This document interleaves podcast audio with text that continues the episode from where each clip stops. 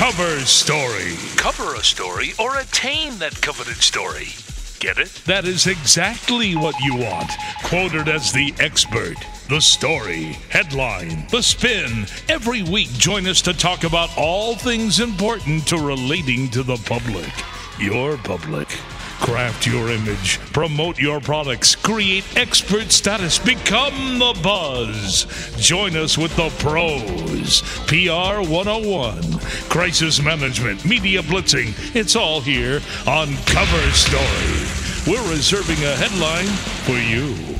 Hello, everyone. This is Brandy Shapiro Babin, and welcome to this edition of Cover Story. We are continuing our highlight on the Public Relations Society of America's Silver Anvil series, and today is about what everyone wants to be a winner. And what winners we had traversed so many different industries, so many different categories, and I'm so proud that we're able to bring these winners to you right here and sharing with you their winning form- formulas. So make sure take out your pad, take out your note paper or you know your computer, your PDA, whatever it is because this is invaluable information because where it's at is public relations. Uh, my very first guest is uh, probably one of the most bubbly enigmatic people that I know. It's Joyce uh, Curry. She's the president and CEO of C3 Communications, who is also a three time Silver Anvil recipient. She won uh, three Silver Anvils and one award of excellent national honors in their firm's eight year tenure. And she's also served on the San Diego chapter PRSA board for nine years and was the youngest president ever elected in the chapter history to serve consecutive terms. This year, she served as a National Silver Anvil Chair. Welcome, Joycey. Thank you so much for having me. How are you? Oh, things are great out here in San Diego. It was nice to see you in New York, and I'm really excited to be a guest on the show here today to, to kind of introduce everyone to some of the most exceptional campaigns that we were able to honor just a couple weeks ago. It was so exciting. So, first of all, give us a little background. Tell us how it feels to be the chair for the most important award series for the public relations community. Well, it, it's really a fantastic honor to to have this opportunity to work with volunteers and the PRSA staff, and to put on what is considered the Oscars of the public relations industry.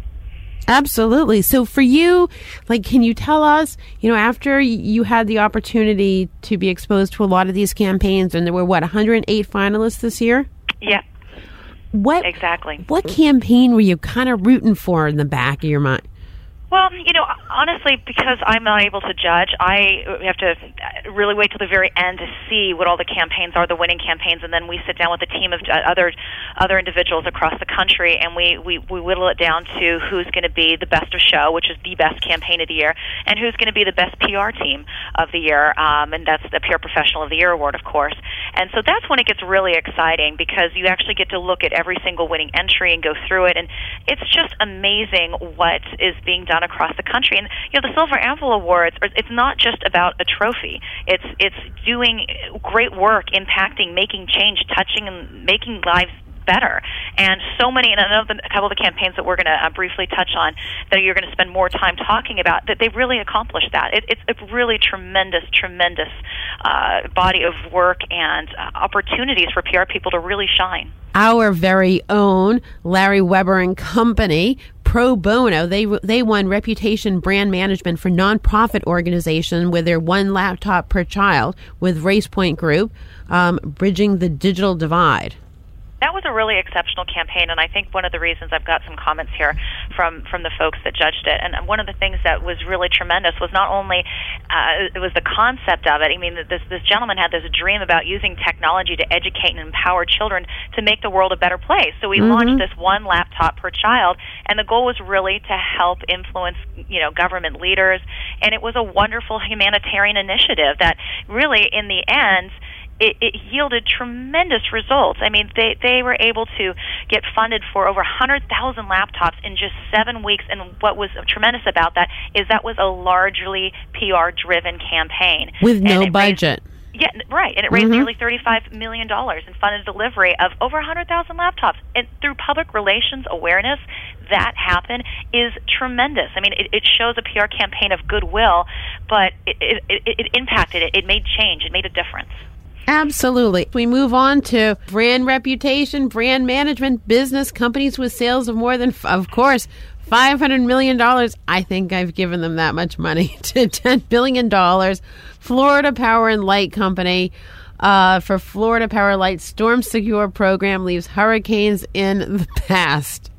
Well, what's interesting about this is a lot of times with the, when the next the two campaigns we're going to be talking about both have commonalities of being crises. They're PR campaigns that came out of a crisis situation, and you know sometimes some of the best work can happen in an adverse situation. In this case, you know obviously I mean you live in Florida, but you guys really took a, a big hit in 2006. It was pretty catastrophic, and you Yep. know the Florida Power and Light. I mean, the operations team had to strengthen, you know, the public's perception and and and and, and really make the the public believe back in you know the, their their organization.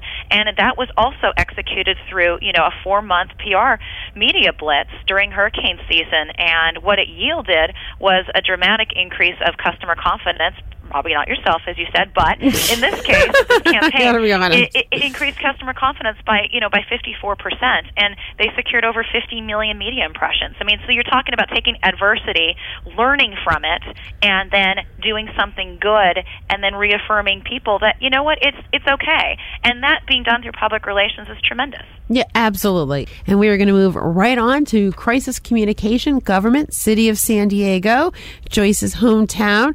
Um, 2007, San Diego wildfires, evacuation, repopulation, and recovery. Um, and they also won PR Professional of the Year. And this year, and it included a team of four.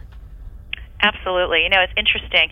Uh, when this crossed my desk, I was like, wow, this is, a, and I read the campaign. It was really uh, grounding because, you know, my husband and myself, we were impacted. We were displaced. Um, you know, our entire city was shut down, you know, and w- what was so cool about this was this was voted by people from across the country to be the PR team of the year. But it was really neat to be able to shake my colleague's hand in New York City last week and said, thank you for doing a good job because you made a difference not only in my life but in the life of our city. And that's really, really cool to be able to do that. Our mayor taped a message saying thank you. It was, it was tremendous. But here's why this campaign won. Um, and it just geographically, I happen to live in the city. Um, you know, it, it won because they learned. We had horrible wildfires a couple years back, and it was just a disaster of, of, of communication. It was, it was awful. I mean, it, I can't even begin to tell you how bad it was. And they learned from it and then they went and they executed uh, you know almost a flawless communication strategy that was able to li- literally move you know 500,000 people around the city safely and in in a, in a orderly fashion, right. It was amazing. It was absolutely amazing and it was all again done through really good public relations. Well, you know what? It's because public relations is where it's at. I mean, I have to say it's where it's at. So, you know, tell me just, I mean, very quickly, because we, we do have our guests to move on to, but I mean, Right. your role was so important. What were some of the most thrilling moments for you as chair for, like, as you said, this is the Oscars for the PR community? I think probably that the, the most exceptional point was when we had to choose the PR Pro of the Year and then we had to choose the Best of Show. Both of those, and I know you're going to talk about those campaigns. I mean, the PR team of the year is the City of San Diego, Mayor Sanders uh, PR folks, and there's four of them, and they're exceptional people. Um, that was very cool, especially because it was so relevant, and, and, and I really encourage everyone. I know you'll be talking with uh, Fred Sainz, who's their head of. Um, of communications. Uh, I really encourage you guys to go and take a look and read this entry online because it really was exceptional, especially in a crisis situation. Seldom do you find such a great campaign that really made a difference and moved the needle. And then the other one really was the the best of show, and that was the Little Caesars, where they sold franchises um, to Mhm. you know Veterans. Mhm. It was incredible, and to see those two campaigns play out and in, front of you know 500 people at the Equitable Center, it was like, wow, you know what? My committee and the volunteers and the judges. I mean, going all the way back to when we judged originally in New York, we did a really good job this year, and it was. It, it was tremendous, and it was seeing those campaigns come to life and seeing people going, "Wow, you know, this industry does great work," and it just made you really proud to be a PR person. Good for you. Joyce Truben Curry, thank you so much for spending time with us today.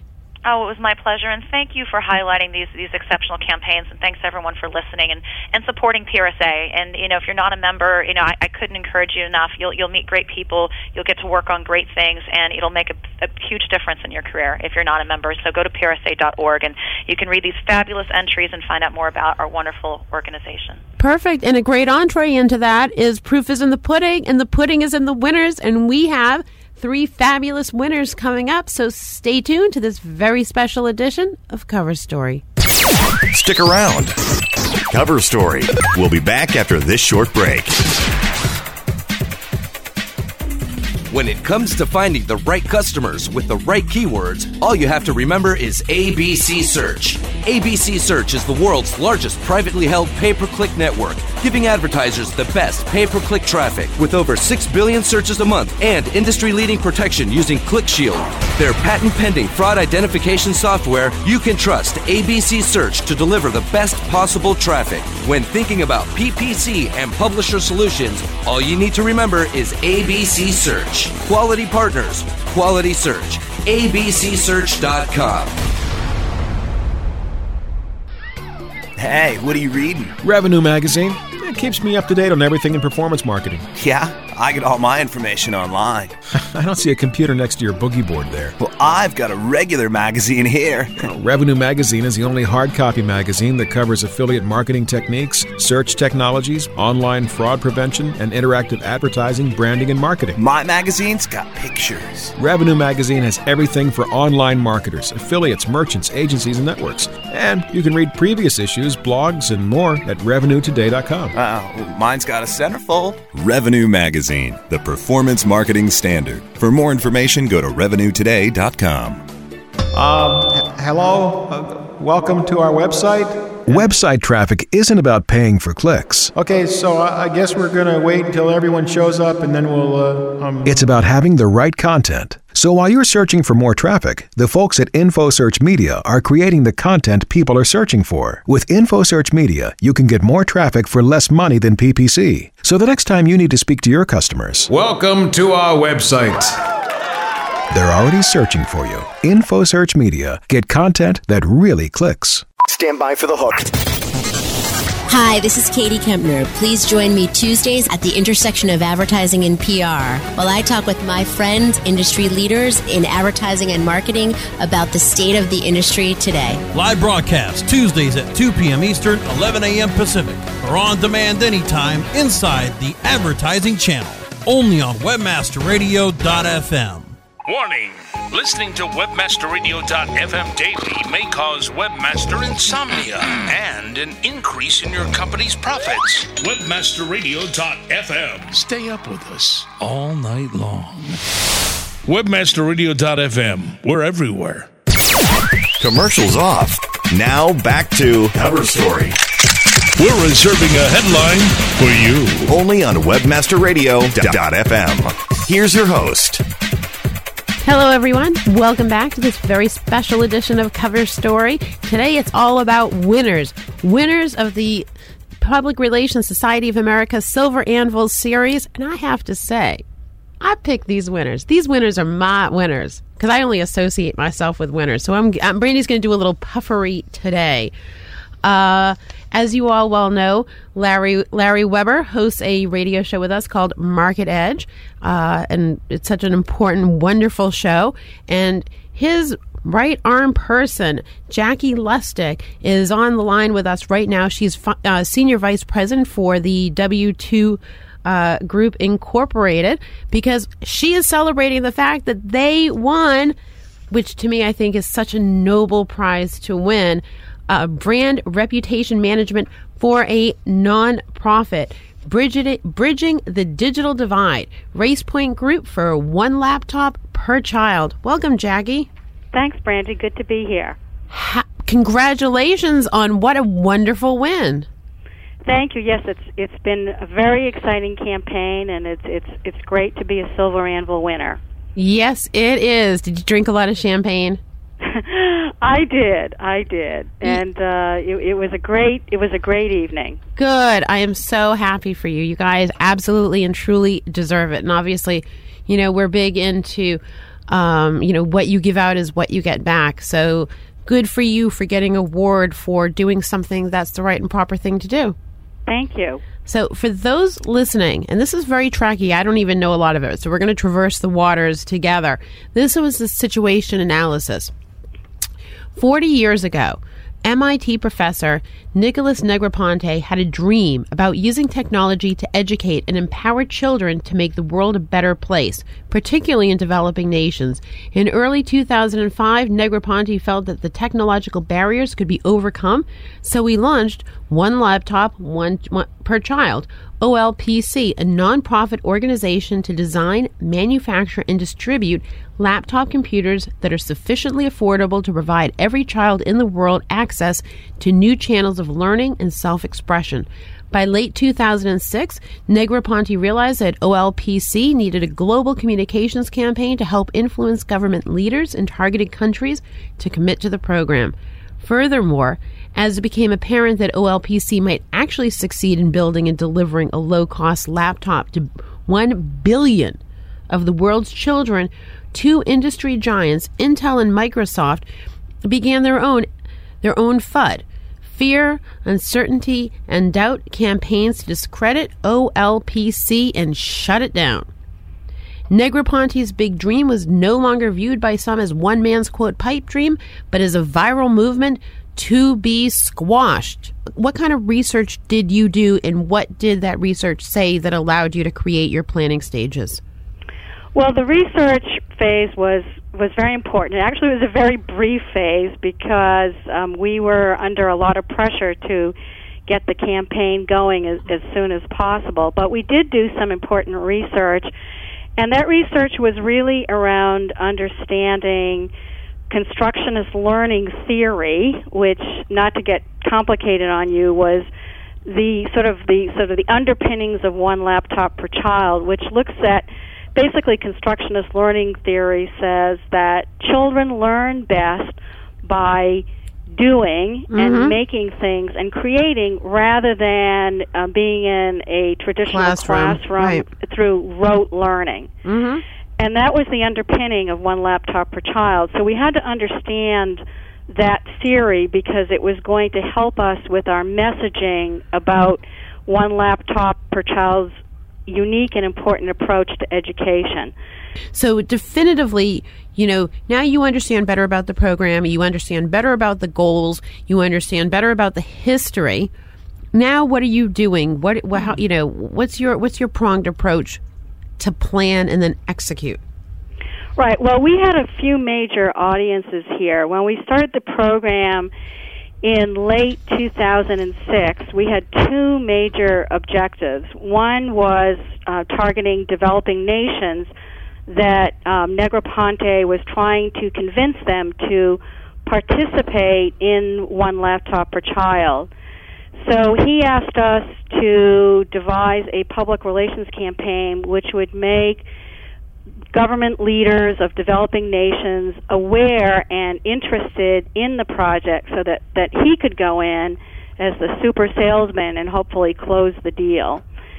And a second um, objective was obviously uh, we had to fight against um, a, a very strong and well funded campaign by, by Intel which was very concerned about the OLPC laptop, which is a non Intel based laptop getting into the hands of a billion children in third world countries.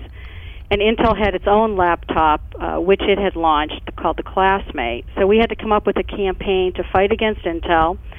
And then our third major objective, which actually came into play not until the middle of 2007, Negroponte decided that to launch a charitable giving program in the United States and Canada in order to fund the delivery of 100,000 laptops to some of the world's poorest nations. And ultimately, this came to be known as the Give One, Get One campaign targeting U.S. and Canadian consumers. So we had three very important objectives uh, up front. And the strategies, which I've somewhat alluded to, mm-hmm. um, to, to meeting those objectives, was one, we, we had a whole campaign around moral c- purpose, positioning OLPC as a humanitarian mission that's designed to provide uh, children in developing nations with access to modern education. We had an education purpose. Um, we were frequently, OLPC frequently is criticized for, you know, why should you provide laptops to children who are also suffering from malnutrition or disease, lack of water, shelter, clothing, and we had to respond to that. So we had a campaign around that. Okay. And then the third leg was the technology innovation, um, highlighting the laptop as the first computer designed specifically for children based upon how children learn mm-hmm. and that factors in the remote and rural environments in which they live in developing na- nations where they don't necessarily have electricity. You know, it's very interesting because I would think that on, uh, you know, I, I can understand a lot of people's gut reaction would be, oh my God, you know, there's so many diseases in these emerging countries. Why wouldn't you tackle that first? Well, you know what? The reason, perchance, why that's happened is because these people aren't being properly educated. And if they are properly educated, then future generations can be secured and become healthy due to the education that this program is bringing to these right That's to these right. nations. Right. That's right. And we would repeatedly say, don't think of OLPC as a laptop project. Think of us as an education project that is empowering future generations of citizens to solve their own problems rather than the traditional approach that we have of developed nations like the United States and Western Europe giving countries handouts. Right. So we would say substitute the word education for laptop and you won't ask me that question again. And and generally that that worked. People said, "Aha, I get it." Right, absolutely. But I but I understand the first reaction is, but these people are sick. Like, how's a laptop having a sick person? Well, guess what? This generation may be sick, but the next generation may be healthier and more productive right. than they've ever been. We're giving them that opportunity instead of that quick right. fix. So when we talk about, um, you know, evaluation and results you guys have done a, some pretty remarkable things, and especially, you know, Race Point W2 Group. Well, I, I think it was a pretty successful campaign. Um, some of the results were been uh, initially we had targeted. We wanted to get ten countries to talk to Negroponte about committing to the program, and at the end of 2007, he had secured purchase agreements with Uruguay and Peru and he was in advanced discussions with 17 other countries. And this was helped by the fact that we were able to drive more than 20,000 stories in print and broadcast media and over 60,000 blog posts, um, which brought OLPC to the attention of these governments. Um, and also, there was a lot of interest, obviously, in the United States, um, where a program has kicked off in the city of Birmingham, uh, Alabama. There's interest from this from the city of New York, uh, and uh, several other um, governors have approached um, Negroponte about um, launching in the United States, which was not his initial priority because he's really going after the poorest of of the poor um, in in the third world.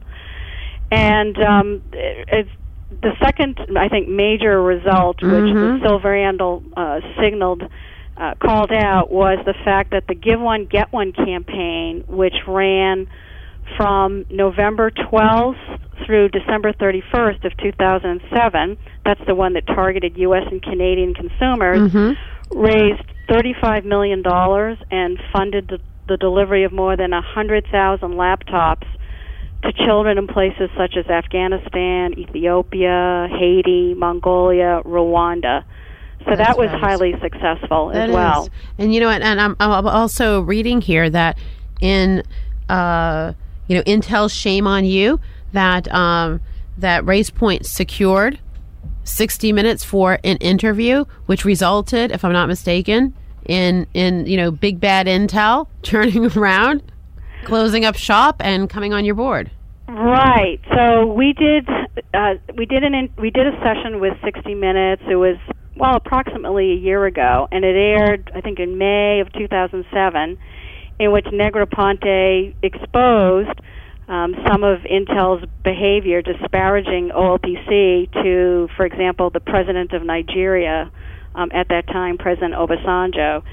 so uh, Intel was, I think, pretty embarrassed by that whole episode. And after that, a couple of weeks later, OLPC and Intel entered into discussions. Intel uh, joined the OLPC board in July of 2007. Unfortunately, over the next six months, Intel didn't live up to any of its agreements. Boo. In the end, OLPC had to throw Intel off of its board, and that spilled over into a pretty nasty public dispute in January of 2008. So, unfortunately, they just the two parties couldn't come to an agreement. Intel just sees OLPC as too much of a threat and continues to uh, disparage it against it uh, to to government leaders. How very sad. Now, let me ask you a question. Because you did you did this program pro bono, um, and as you know, you know every people that are listening to this radio show are you know some are PR practitioners, um, but a lot of just are business people who you know maybe have a great product or service that um, you know they're extremely passionate about that they could reach out. Maybe they don't have the budget, or maybe they do have the budget. Who knows? Um, but they'd like to reach out to a PR agency or an advertising agency um, and, and create a pro bono scenario. On the baseline, understanding that everyone's different, what can someone expect from a pro bono relationship and what are the normal parameters for that? Well, I think that uh, usually a pro bono re- relationship is around is some kind of around a cause, uh, some kind of humanitarian or social cause.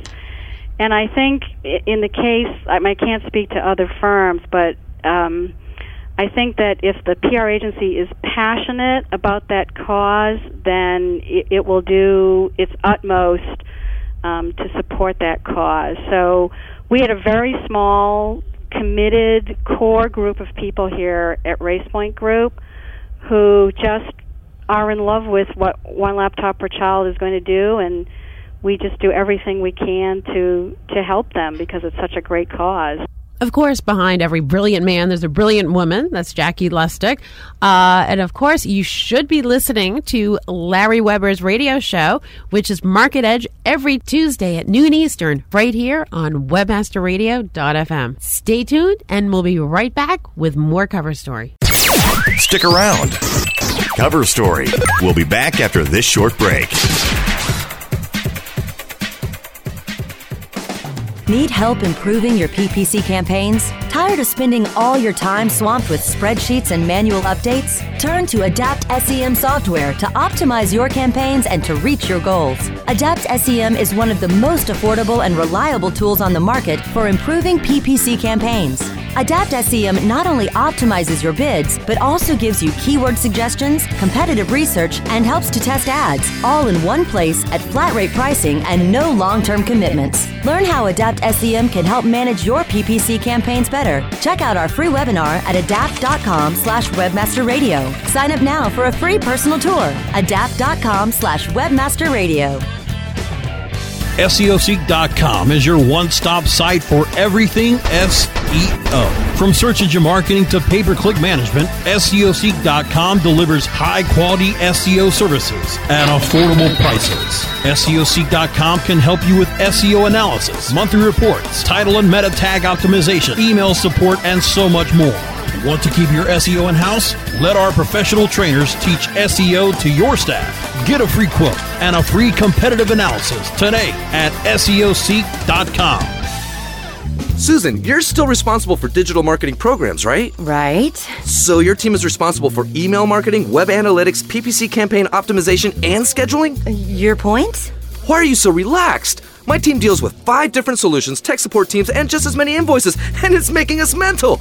What is it? Aromatherapy? Acupuncture? Why are you so relaxed? You just have to simplify your toolset and unify your team. Lyris provides totally integrated email marketing, web analytics, PPC campaign management, and calendaring functionality. It's all in one spot that provides a holistic view of all your team's efforts. And you get all of this functionality for $299 a month. So with Lyris, one company can do it all.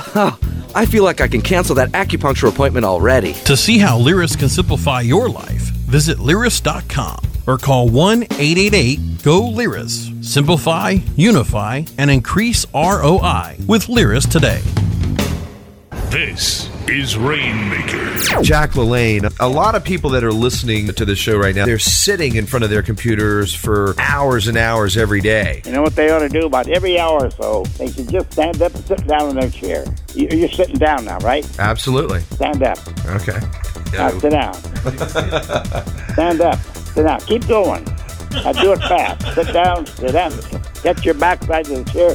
Let me tell you, I'm already huffing and puffing. Okay. Thursdays at 6 p.m. Eastern, 3 p.m. Pacific, or on demand anytime inside the entertainment channel. Only on webmasterradio.fm. Watch out for the vampires. Enter the communications coven that is webmasterradio.fm. Now on Facebook, MySpace, and Twitter. Visit the webmasterradio.fm homepage for all the details. Commercials off. Now back to Cover Story. We're reserving a headline for you. Only on webmasterradio.fm. Here's your host. Welcome back, everyone, to this uber super special edition of Cover Story, where we are featuring the top winners of the Public Relations Society of America's Silver Anvil Awards. And uh, today we have the winner. I'm so excited. Uh, reputation. Brand management, business companies with sales of more than 500 million to 10 billion. And that would be Florida Power and Light Company with RBB Public Relations. FP&L Storm Secure program leaves hurricanes in the past. And uh, my featured guest right now is Christine Barney, RBB Public Relations CEO and managing partner of RBB Public Relations. Uh, she's a 28 person full service public relations firm who's also our next door neighbor. On top of the firm's multiple Silver Anvils, PR Platinum, and Sabre Awards, RBB was named the 2008 Agency of the Year by PR Week magazine. Barney is accredited by the Public Relations Society of America and oversees the strategic development of all client programs with an eye toward ensuring meaningful results are measured and achieved. Barney develops and coordinates multifaceted communication programs for clients, including M&M's Mars, mm, Starbucks, mm, Florida Power and Light, the Florida Marlins, Language Line, and Blue Cross and Blue Shield of Florida. Barney's involvement an innovative management style and employee driven workplace repeatedly puts the firm in the highest ranks of the Holmes Report's annual nationwide Best Places to Work survey. In 2007, RBB was one of the 30 nationwide finalists in the Wall Street Journal uh, tall, Top Small Workplace Competition, and again this year. Welcome, Christine. Thank you very much, Brandy. Good to be here. That was a mouthful of achievement. well, it feels good here where we're sitting too. We're we're very focused on trying to uh, promote best practices within our agency, and we're very excited, uh, as are our clients, that we're able to do work that garners national recognition. This is so super. So, speaking of national recognition, Thursday evening, describe to me your category. You know, the, they're at the podium. They're calling the finalist names. Hmm. You're sitting at that round table. What's going through your mind? Well, the Silver Anvils have always been sort of the Oscar of the PR industry. There are many awards, but the Silver Anvils, I think, have a special cachet to them because of the very rigorous judging process that they use, where I believe it's you know close to a, a thousand different people come together to to review these very big fat you know three inch fat documents on so many different programs that are done throughout the year and pick the best of.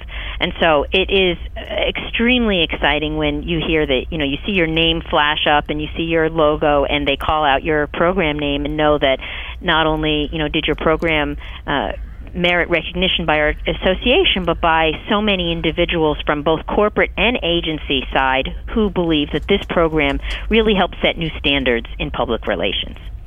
But how did you feel? I mean, so you see this come up. Like, did you feel like you like? Did you know well, when you, you know, know her? It, it's very it's very exciting, and in fact, you know, uh, you mentioned not only just the the Silver Anvil Award, you know, that that sense of when you go up there and people are clapping for you and with the work that you've done, I mean, I like I said, I can't imagine winning an Oscar would be any better. So let's get into this. You guys won. It's Silver Anvil, FP&L's Storm Secure program leaves hurricane in the past. While the possibility of hurricane is an everyday reality for Florida residents, imagine an unprecedented seven hurricanes making landfall in 15 months, causing widespread power outages, down power lines, and trees. Florida Power and Light, also known as FP&L, spent 2006 recovering from these real catastrophic events. However, a new problem emerged and stayed long after the lights came back on. FP&L's reputation was as damaged as the hurricane ravaged Florida. While FP&L's operation team put plans in place to strengthen the grid in the event of future storms, FP&L Communications had to sell those plans to a shaken public. The result was Storm Secure, a four-month media blitz in advance of the 2007 hurricane season to reassure the public that FP&L was ready and a trusted source for preparedness information. Following a simulated hurricane, involvement of celebrity meteorologist Max Mayfield and first ever reporter field trips to highly secure areas, the statewide program was an unqualified success. In less than four months, we restored, or I should say, you restored customer uh, confidence in FP&L to an almost pre-hurricane levels. Confidence in FP&L increased dramatically with 54% of customers saying FP&L was much better or unfortunately for me, somewhat better prepared than in previous seasons. FP&L considers Storm Secure one of the most effective reputation campaigns ever initiated and turned the seasonal program into a year-round initiative designed to increase everyday reliability attitudes of its customers. So how are you able to, I mean because you re- you had a bunch of audiences here. How are you able to influence so many tiers of people so quickly and and to achieve your result? Well, I think a part of it was, as I said, going to media and doing media workshops, helping the media starting in April get ready so that every possible hurricane section was going to have FPL uh, messaging in it so that we would be included in all of that. The second part of that was really giving unprecedented access to not only media but to officials uh, and that we knew that a lot of people were reluctant to accept FPL's promises. You know, they felt, you know, I, I need to see it, hear it, and touch it. Absolutely. And so for the first time, you know, we invited people into the field to watch. We had to overcome FPL had to overcome tremendous, um, you know, legal and other uh, business processes to allow people to ride along as they did power pole inspections, to let them watch as they went into areas of critical infrastructure like you know hospitals and some of the big uh, lines, and see how we were shoring up and making sure that those lines were going to be uh, sturdy and and and um, in the face of a hurricane. We actually simulated a hurricane dry run. We worked with, you know, probably the biggest celebrity in hurricane matters, Mhm. which was Max Mayfield Absolutely. from the Hurricane Center, and we had a fictional Hurricane Max come, and we invited the governor. We had all the emergency management groups there, and really showed how it was going to work the next time. And then we married that with, you know, doing radio programs, making sure that we had a, a 60 second, you know, um, Spanish PSA. and English Mhm. uh, release that went out to help people understand. Because the second part of this wasn't just saying that FPL was ready; it was helping consumers be more ready themselves. Because we had research that showed that most people did not feel confident that they were prepared. And when we did the post research, 58% of the people we surveyed said they and their families were much better or somewhat better prepared for hurricane season than in previous years thanks to FPL. So they not only felt that FPL was better or somewhat better prepared than previous seasons, but they felt that FPL helped them be more prepared. So it was really in in, a, in this four month time period, it was this combination of showing them our system, letting them go behind the scenes and see what we were doing, giving them tips, being in all the media guides and coverage to say how can you be better prepared, and then measuring, you know, post perceptions to see how people were feeling. people lost electricity. You know, you had hospitals, you had children, you had all of this, and people are scared. I mean, hurricanes it's a nat- it's it's it's a natural disaster. People by by nature are are scared about this. When you started your outreach program, where did you find sort of the most resistance to people listening to you, and how did you push back that push through that to actually make that be your coup de grace?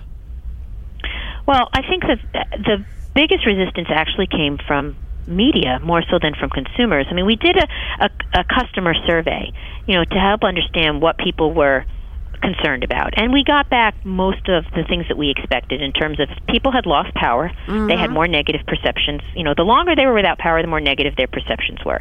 And there was a lot of concern about, you know, well, you know, I wanted to know what you're doing. There was a lot of what I would say the the biggest message we got back from them was you're not telling me enough about what you're doing to ensure that the system is strong.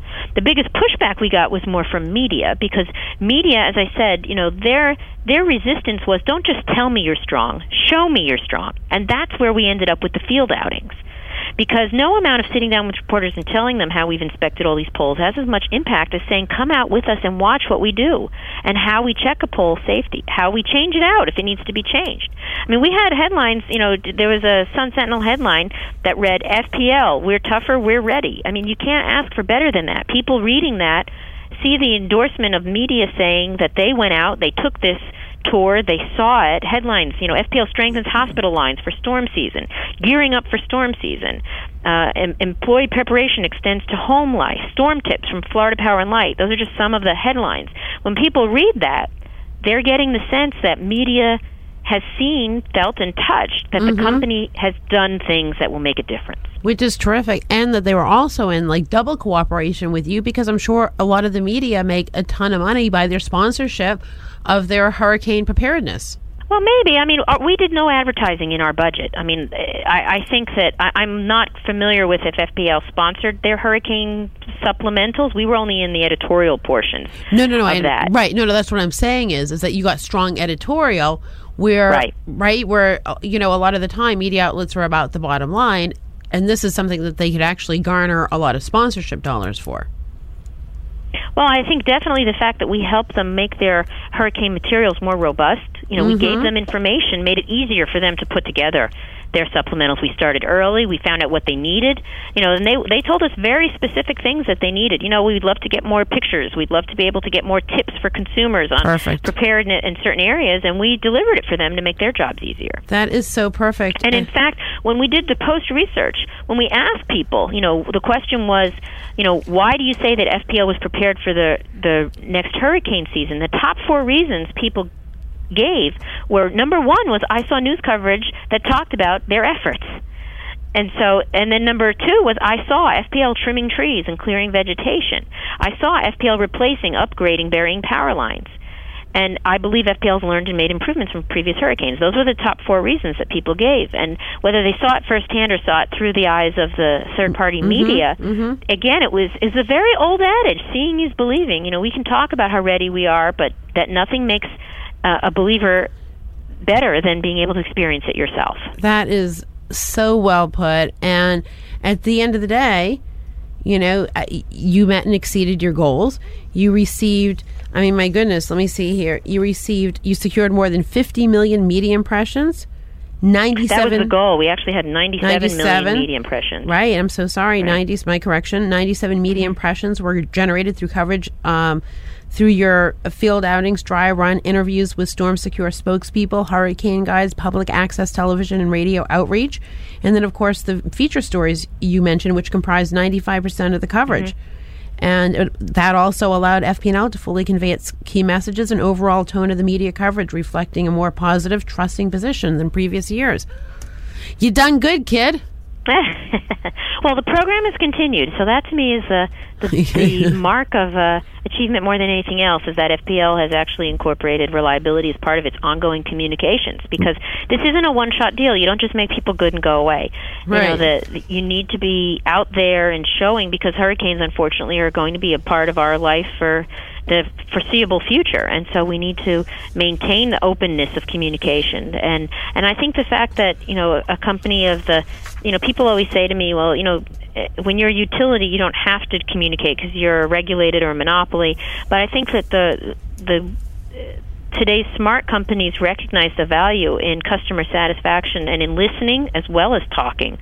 And so these types of programs are designed to really help people start to feel like they have a relationship with the utility. And, and by no means is the job done. It's a long road to hoe, as I think you know you and I were talking about.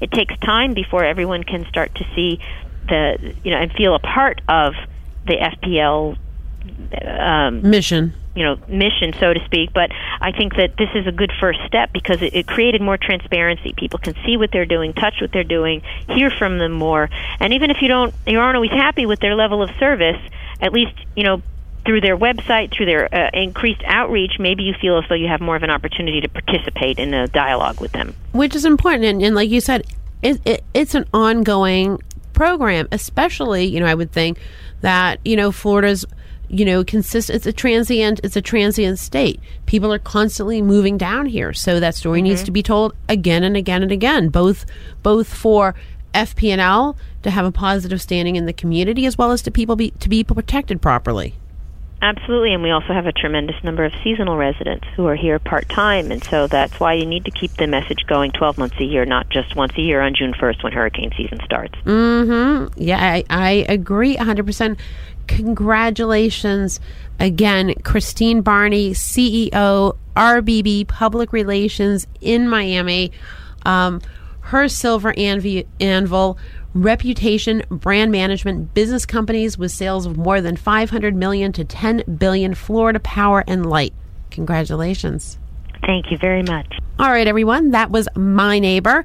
And I want everyone to pay very special attention to this winner because this winner shows that planning is important planning your campaigns. You know, we, have heard from a lot of very, very su- successful finalists and some fabulous winners over this, the course of this series. But, and not that everyone should be shortcutting anything, but it shows necessity is a mother of invention. And if you do it right, you too can not only meet and exceed your goals, but win one of the most highly coveted awards that there is. So, without further ado, I would like to introduce to you Fred Sainz, who has two jobs. He is the mayor's press secretary, and he's also the communications director for San Diego. And big congratulations to him because they won. City of San Diego, uh, City of San Diego's communications team receives Public Relations Professional of the Year honors from the Public Relations Society of America this past June 5th at the Silver Anvil Awards ceremony. Welcome, Fred. Thank you very much. It's such a pleasure to be with you. We are just so overjoyed at this incredible, incredible honor. I mean, okay, so here you are. You, you were you were in New York, yes? Mm, yes, absolutely. Very exciting. Okay, so you're at the award. You're you're you're rubbing elbows with all these other PR professionals that you respect, your peers, and your category, which is a really, I mean, wow, what a great category to be included in. They call your category it was absolutely unbelievable. I will tell you, one of the things that I said that night is I um, I'm not easily intimidated. I appear at a uh, briefing podium virtually every day in our press room here at City Hall, and you know some some pretty hardened journalists throw questions my way. And you know they don't phase me. They're just kind of part of the job. But it's an entirely different experience when you are standing in front of the very best and brightest in the public relations industry. Because those are your colleagues. And mm-hmm. to be able to do that that evening was absolutely one of just the most memorable experiences in my professional life and I won't soon forget it. Good for you. So what like how did you feel? I mean outside of elated like really what were some of the things that came into your mind? What did you do? Did you do the chicken dance? No to be honest with you for a moment there you really can't believe that this is you you know? And uh it is i will tell you it is it's such an amazing recognition to even have been selected as a finalist. Right. It's even more amazing to have won your category but then to be distinguished as the PR professionals of the year is something that truly I never really quite fathomed, especially given the history of the individuals that have won this award. It is such an incredible distinction and one that I am so incredibly humbled by. Um, because you know I, I'm not unlike anybody else in this profession. You show up every day to do your job. You really try and be um, very good at your job and you enjoy it, you love it, you you keep coming wanting you know back for more. Um, but to have all of that recognized as um, as you know kind of uh, showing off the very best of the profession is absolutely Mm-hmm. an amazing honor. Right. I mean, you're in terrific company because, you know, my goodness, last year, Al Gore's, you know, team won. Bernadette Lejour from the NHL won the year previous to that. Charles Carner from, uh, I mean, one previous to that. Um, Grace Chen Trent won. I mean, so you are in. Believe me, this is not something that is lost on me. I know, but for those when you when you look back at the list of winners, all of a sudden, you know, those shoulders sink a little lower, and you uh, you begin to understand really what a responsibility this is in order as well, in order to go on doing great things for the profession. So let's give people a bit of a history. Let's, and I'm going to let you do this. Give us a succinct um, background on on your submission. Well, okay, I, and oh, I think what I'll do first, if it's okay with you, is kind of describe um, the the the issues that even created this opportunity, if you will, for us to. Uh, to make a submission in the crisis communications category, um, we have wildfires um, uh, virtually um, all the time here in Southern California. It's just kind of a, you know, some folks have hurricanes, some folks have tornadoes, some folks have thunderstorms, some folks have earthquakes. We in Southern California have, uh, depending on where you live, a combination of wildfires and, and earthquakes. And uh, San Diego, in particular, has um, an awful lot of wildfires. So uh, back on a Sunday in October, uh, we had po- possibly the worst of all circumstances. We had uh, humidity in the zero percent range, zero to five percent range. We had intense heat uh, of over uh, a hundred degrees, which is extremely uncommon uh, for our area. Our average temperature around here is about 72 to 75 degrees. Um, and we had uh, desert winds that were coming in from the east towards the coast that were bringing in all of this intense heat with very low humidity. And to kind of make matters worse, um, we had had a drought for about four or five years, so there was an awful lot of dry grass and brush all over the place. And so this confluence of activities kind of created a situation that was uh, completely ripe um, for a wildfire. And so around 2 in the afternoon, this wildfire started in the uh, kind of eastern portions of the county, very rural. And within a matter of hours, it had affected hundreds of acres. And over uh, the next five days, uh, that one wildfire would become uh, seven separate wildfires that would decimate literally hundreds of thousands of acres in San Diego County. Right. I mean, I, I, I have I have something, uh, you know, like uh, close to two hundred thousand acres. The first thing that we did when these fires started were, was to establish a joint information center. And um, on probably uh, five times a day, we had press briefings. This was a major change from the way in which wildfire information had gone out in the past. So, my boss, as the mayor of this community, stood in front of the press, and we basically provided the latest information that was available, including the um, mandatory evacuations, the recommended evacuations, and then eventually repopulation. So, information dissemination was the first thing that we did. And obviously, getting that information correctly, um, not only into the hands of my boss, the mayor, but also out through press advisories so that all sorts of press outlets, media outlets would have it um, accurately and timely was an was an immense undertaking, as you can appreciate. So my boss made the decision. The city is not, by the way, as our as is the case with most cities, at least in the state of California, we are not in the emergency evacuation shelter business. Correct. That is something that we really kind of leave to the Red Cross. But with the Red Cross overwhelmed, my boss made the decision to go ahead and open up Qualcomm Stadium, the host to Super Bowls, um, as the city's mega shelter, as the evacuation site. Well, with Katrina so fresh in the minds of so many people that, from a press perspective, not from an operations perspective, but from a press perspective, Mm-hmm. brought up an awful lot of potential vulnerabilities in that we knew the comparison was going to be obvious and virtually immediate. So that's where the operations component kicks in, in that, um, you know, I will tell you, our city operations folks uh, were just amazing. And the citizens of our community came together in order to just really make Qualcomm Stadium work. There was nothing um, that we needed that was not donated. The city did not spend a cent running Qualcomm. And so I, I want, I want to interrupt you. I want to interrupt you. I want you to state that. I'll, I'll state it. When people were evacuated to the Qualcomm Center, and this is so very important, no money from the city was spent. Corporations donated the necessities for the evacuees, which I think is so which is so important because from a from a PR perspective, it helps those companies because once again, everyone hears people probably want to slap me from hearing me say so often, you know, giving back to a community you benefit from, but it's a great PR twist for them.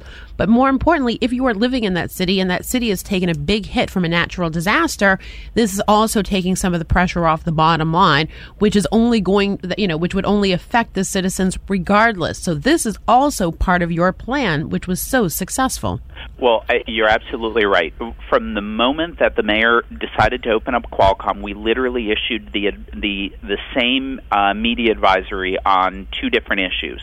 The first was that Qualcomm was now open as a shelter, and literally in the second sentence of that same advisory was a call for donations of 10, 12 different things and where we needed those donations. And I will tell you that within a couple of hours, we were so overwhelmed by donations that we called the military in to help us with the donations. Oh, for the by- dissemination of the donations, you mean? Yep. And by that evening, we had literally millions of dollars in cash donations from large corporations, and we made a point of scheduling literally a about a 45 minute news conference one evening in which we went through the entire laundry list of corporations that had donated to make this and other efforts possible. You know, I do know also that you you gave free access to the press inside of the Qualcomm Center, correct? You're absolutely right, and the reason we made that decision because, um, in in some respects, because of what had happened in Katrina, we wanted to make sure that press from all over the world, and literally all three of the mainline networks, CNN, Fox, MSNBC, all had, um, you know, their their talent, if you will, and the the the three main uh, broadcast networks all had their anchors originating their newscast from Qualcomm. So we made a, a conscious decision to go ahead and simplify um, logistics and access to the inside of Qualcomm Stadium, which is something that Red Cross typically does not do or allow. We wanted to make sure that there was that there were no secrets, that folks completely understood that Qualcomm was open, that things were going well, because we thought we had so many great stories to tell. Well, and the people were safe, and the people were safe. Absolutely, Right? and that San Diegans were Mhm. rallying as a community to respond. Okay. Well, you know, kids, it's the end of a very important show. We had three fabulous winners on the show with exemplary campaigns that met and exceeded their goals.